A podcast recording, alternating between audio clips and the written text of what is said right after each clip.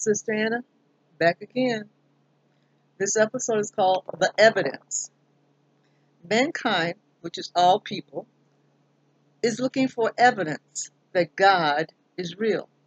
In this hour of crisis, chaos, demonstrations of hatred and unlawfulness, selfishness, and blindness, one can be overwhelmed if they do not know the truth. It appears that there is more darkness than light. Their souls, which is your mind, your emotions, and will, are crying out for answers, especially when their belief systems and nouns that they depended on or worshiped have been silenced or taken away, testing to prove them in us and checking their hearts. Their basic needs are not being met and resources are drying up. And on top of all that, their escape routes of entertainment has been changed. Simple observation can see that the entire world needs the truth of God and the kingdom of God and is struggling with the deceptions, illusions, misguided facts that many have cleaved to for decades or in some cases all their lives. We are products of our environment, good, bad, and or ugly. Our eyes are literally witnessing things that we never thought we would ever see, and our ears are ringing with so many falsehoods and lies appearing as truth to others. Changes come through seeking, surrendering, and yielding to the truth, even if it contradicts everything one has been taught, heard, or seen. Pride and fear must bow, and all this is a process. Change or changes is a process which can be painful to be replaced with the truth, good, and righteousness. The problem or problems may occur when one depends on a miracle, quick, instead of yielding to a process.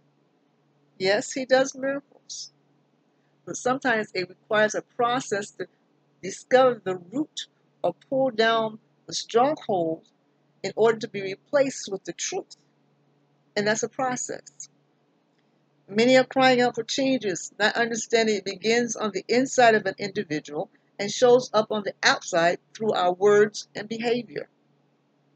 It will require an open mind to the truth.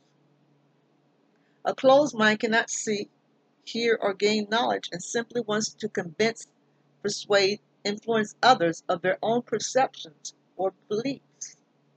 Decisions that affect an individual life can and does affect others one way or the other. The same decisions could be falsehoods, misguided thoughts or beliefs, or misconceptions based on from one generation to the next generation. We may be dealing with what was never confronted before us, and our children are struggling with them right now. We all been given an opportunity to seek, quiet down, humble ourselves, and listen, forgive, and repent. It is an individual thing and a choice to change, correct, and grow. Unchanged mindsets fall right into the methods or strategies of the enemy to divide, pervert, steal, kill, and destroy. How? If the truth is not promoted, spoken, nor demonstrated with power, then the lies and the plots of the enemy will continue to deceive and mislead.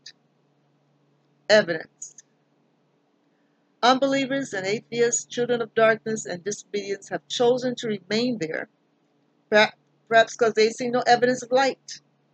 Where are the demonstrations of power, love, faith in action, and the fruit of the Spirit? Hmm, the fruit. Where is the fruit? When we read the entire chapter 5 of Galatians, we found we find that the fruit that those who know the truth should bear and the other fruit that unbelievers display. We must check our own fruit. What does the world see? What does our family see? Are they seeing the truth? Are we living and walking in the Spirit? Verses 13 through 26 in Galatians 5 reveals the difference. It begins, For brethren, ye have been called unto liberty. Only use not your liberty for an occasion to the flesh, but by love serve one another. For all the law is fulfilled into one word, even in this Thou shalt love thy neighbor as thyself. But if you bite and devour one another, take heed that you be not consumed one of another. This I say then, walk in the Spirit, and you shall not fulfill the lust of the flesh. For the flesh lusteth against the Spirit, and the Spirit against the flesh. And these are contrary to one another, so that you cannot do the things that you would. But if you be led of the Spirit, you are not under the law. Now the works of the flesh are manifested, which are these adultery, fornication, uncleanness, lasciviousness, adultery, witchcraft, hatred, variance, emulations, wrath, strife, seditions, heresies, envyings, murders, drunkenness, reveling, and such like, of the which I tell you before, as I also told you in time past, that they which do such things shall not inherit the kingdom of God. But the fruit of the Spirit is love, joy, peace, long suffering, gentleness, goodness, faith, meekness, temperance. Against such there is no law. And they that are Christ have crucified the flesh with the affections and lust. If we live in the Spirit, let us walk in the Spirit. Let's not be desires of vainglory, provoking one another, envying one another. This scripture describes unbelievers or atheists as children of darkness, disobedience or wrath, which believers once were before they received Jesus Christ. In Ephesians chapter 2, 1 through 7, we see that in verse 2, the world, unbelievers, are witnessing now, and in verse 3, the believers who must be reminded that we once were there, and not to think so highly of oneself. For we are saved by grace and repositioned into a heavenly place. And it is not too late, but time is running short. The enemy is aware of these factors, this factor, and is boldly proceeding with no mercy to destroy lives. Ephesians 2. And you and you have he quickened, who were dead in trespasses and sins, where in, in time past you walked according to the course of this world, according to the prince of the power of the air, the spirit that now worketh in the children of disobedience, among whom also we all had our conversation in time past, in the lust of our flesh fulfilling the desires of the flesh and of the mind, and were by nature the children of wrath, even as others. But God, who is rich in mercy, for his great love wherewith he loved us, even when we were dead in sins, hath quickened us together with Christ. By grace ye are saved, and hath raised us up together, and made us sit together in heavenly places in Christ Jesus that in the ages to come he might show the exceedingly riches of his grace and his kindness towards us through Christ Jesus. Therefore, we must humble ourselves, repent, turn from our wicked ways, and pray for our loved ones and those in our territories.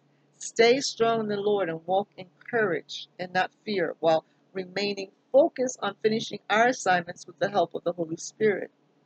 We must stand, forgive, have patience while we pray and intercede for those in darkness, and never forget that we have all sinned and come short of the glory of God. We need spiritual discernment and wisdom to witness to those who come across our path and be godly examples so that those who are seeking can find the evidence that God is real and discover that He loves them too. Amen.